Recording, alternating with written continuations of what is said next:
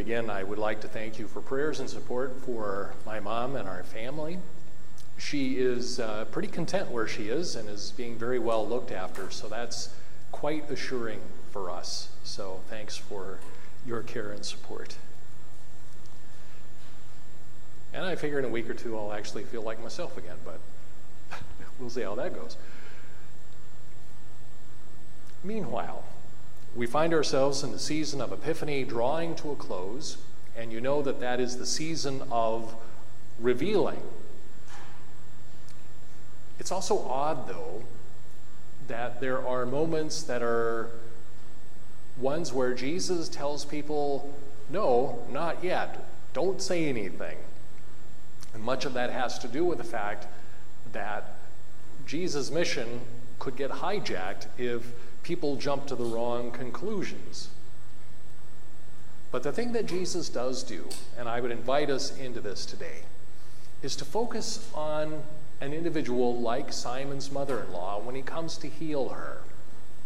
And as you hear that gospel read today, I would ask you to think about ways that Jesus has shown up for you in your home, in your life, wherever that takes you. And maybe as you think about that, that too might be one of those moments of epiphany.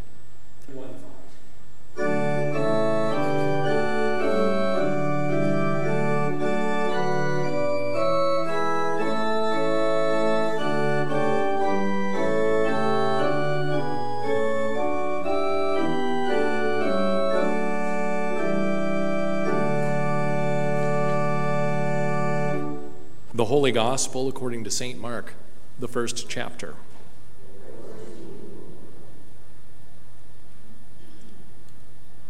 As soon as they left the synagogue, they entered the house of Simon and Andrew with James and John. Now, Simon's mother in law was in bed with a fever, and they told him about her at once. And Jesus came and took her by the hand and lifted her up. Then the fever left her, and she began to serve them. That evening, at sundown, they brought to Jesus all who were sick or possessed with demons, and the whole city was gathered around the door. And Jesus cured many who were sick with various diseases and cast out many demons. And he would not let the demons speak because they knew him. In the morning, while it was still very dark, Jesus got up and went to a deserted place, and there he prayed. Simon and his companions hunted for Jesus, and when they found him, they said to him, Everyone is searching for you. And Jesus answered, Let us go out into the neighboring towns, that I may proclaim the message there also. For that is what I came out to do and he went throughout Galilee, proclaiming the message in their synagogues and casting out demons. The gospel of our Lord. Won't you be seated?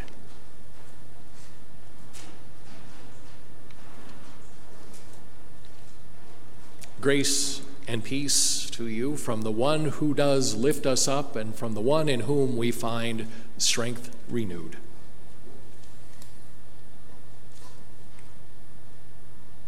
Let's go back.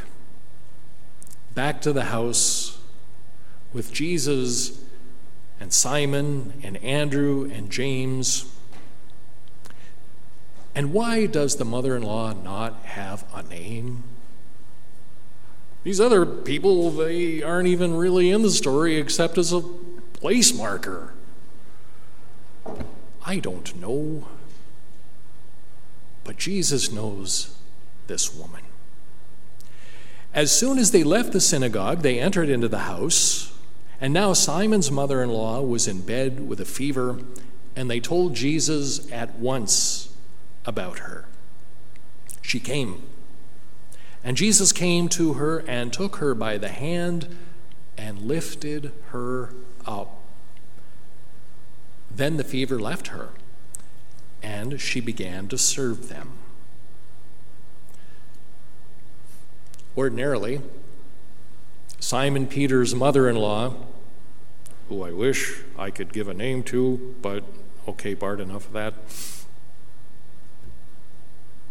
She would have been in synagogue, a place where people would gather to be community, where they would converse, where they would do the faith and worship.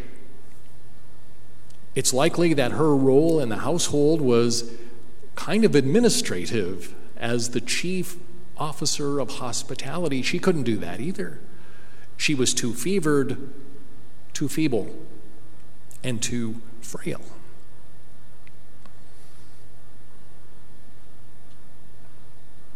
And then Mark says that Jesus seeks her out. He approaches her, just her. He takes her by the hand and lifts her up. Mark is one cagey storyteller because the word he uses for lift up is the very same word that he uses for resurrection.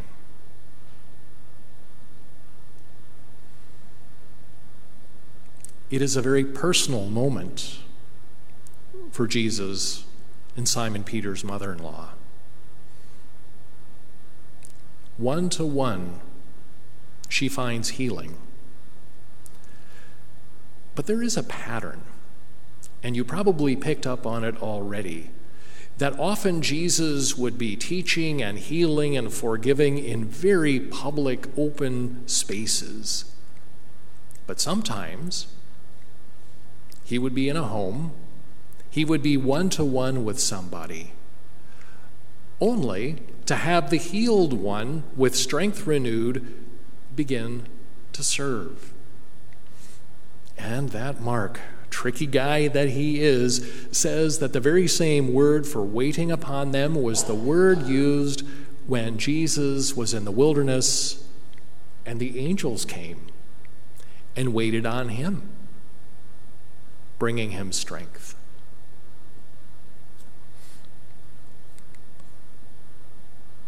It is as if, with every encounter, Jesus focuses on the individual and holds in his heart all of it everyone, everything, and that that circle of healing and acceptance and forgiveness and love continues to widen.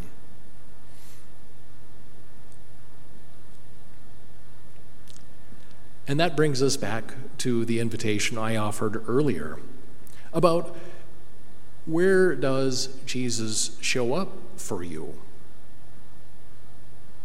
Maybe at home or wherever your life takes you. And now for the question Who among us is tired? Oh, you're good? Oh, okay. Well, that cut that short. No, I suspect that plenty of us are tired for a variety of reasons. Watching someone this week with a garbage bag full of all of their earthly possessions trudging down the streets in Welland, bet they're tired. People at the Hope Center and Open Arms Mission who work and volunteer there, who have people coming to them with great need only to know that there's really not enough to go around? Tired. Kid going to bed hungry at night in Welland? Tired. Teenagers who live in cyber world where some of us older fogies fear to tread have their lives publicly scrutinized and judged while they're trying to work out what it is just to be a human being. They're tired. And as the headlines say, they're not all okay. LGBTQ people, tired. Tired of being rejected and tired of the holier than thous telling them who they are supposed to be and whom they are supposed to love. Kids across the world, tired of the bombs falling. Parents, tired of losing children. Communities, tired of seeing buildings topple.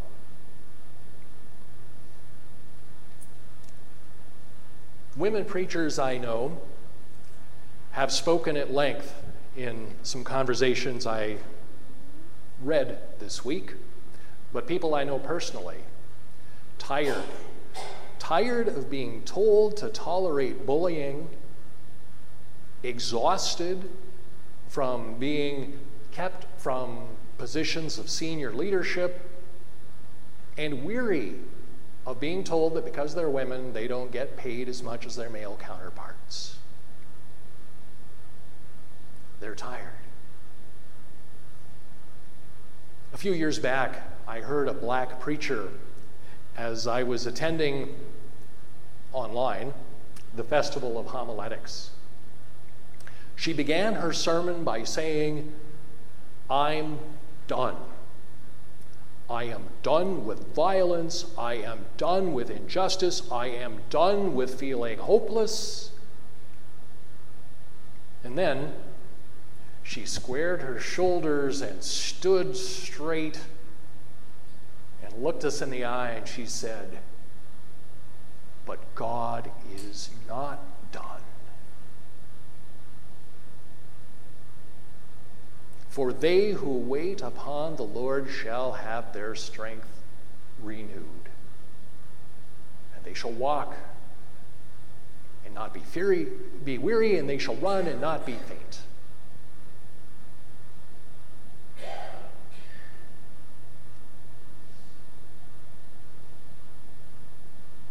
For everyone whose life is touched that Jesus comes and takes by the hand and lifts up, May it be that they find the renewed strength to lift up others.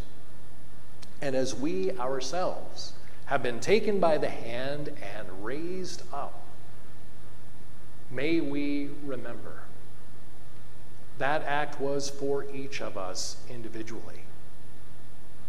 But may we also remember that when it comes to all of it, all of creation and all of humanity, God is not done. God is not done blessing and saving the world.